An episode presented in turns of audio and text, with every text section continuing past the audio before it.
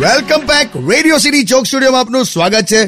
કિશોર કાકા ટેન્થ અને ટ્વેલ્થના રિઝલ્ટ આવી ગયા છે. તો છોકરાઓને તમારા તરફથી છેલ્લા છેલ્લા બે શબ્દો. છેલ્લા છેલ્લા એટલે કે મેં મરી જવાનું જ હવે. એવું નહીં એટલે જતા જતા તમારા તરફથી કોઈ સંદેશો? એ જ કે છોકરાઓ હવે જો દસમું બારમું તમે પાસ કર્યું એટલે હવે કોલેજ લાઈફમાં આવવાના. દસમા પછી તમારે સાયન્સ કોમર્સ આર્ટ્સ તમારે જે લેવલ લો, શાંતિથી ભણો, મજા કરો, તમને જેમાં રસ હોય એમાં જાઓ. અને જીવનમાં હાર નહીં માનવાની મહેનત કરો અને તમારા ટેલેન્ટ પર ભરોસો રાખજો.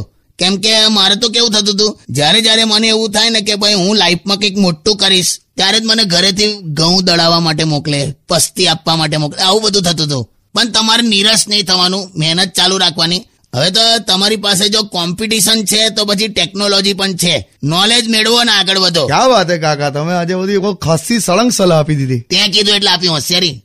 અને હવે છે ને જમાનો બદલાયો છે. હવે અમારા જમાનામાં છે ને મા બાપ એવું કહેતા હતા કે ભણ કે ભણ તને પેટ કાપીને ભણાવીએ છે. પેટ કાપીને એટલે? કરકસર લા હું પેટ કાપીને કરકસર કરીને ભણાવીએ છે એમ. અચ્છા. હવે આ જનરેશનમાં વાક્યો બદલાઈ જશે. હવે શું કહેશે ખબર? મા બાપ કે તને દસ દસ કલાક ઓફલાઈન રહીને તને ઉછેર્યો છે.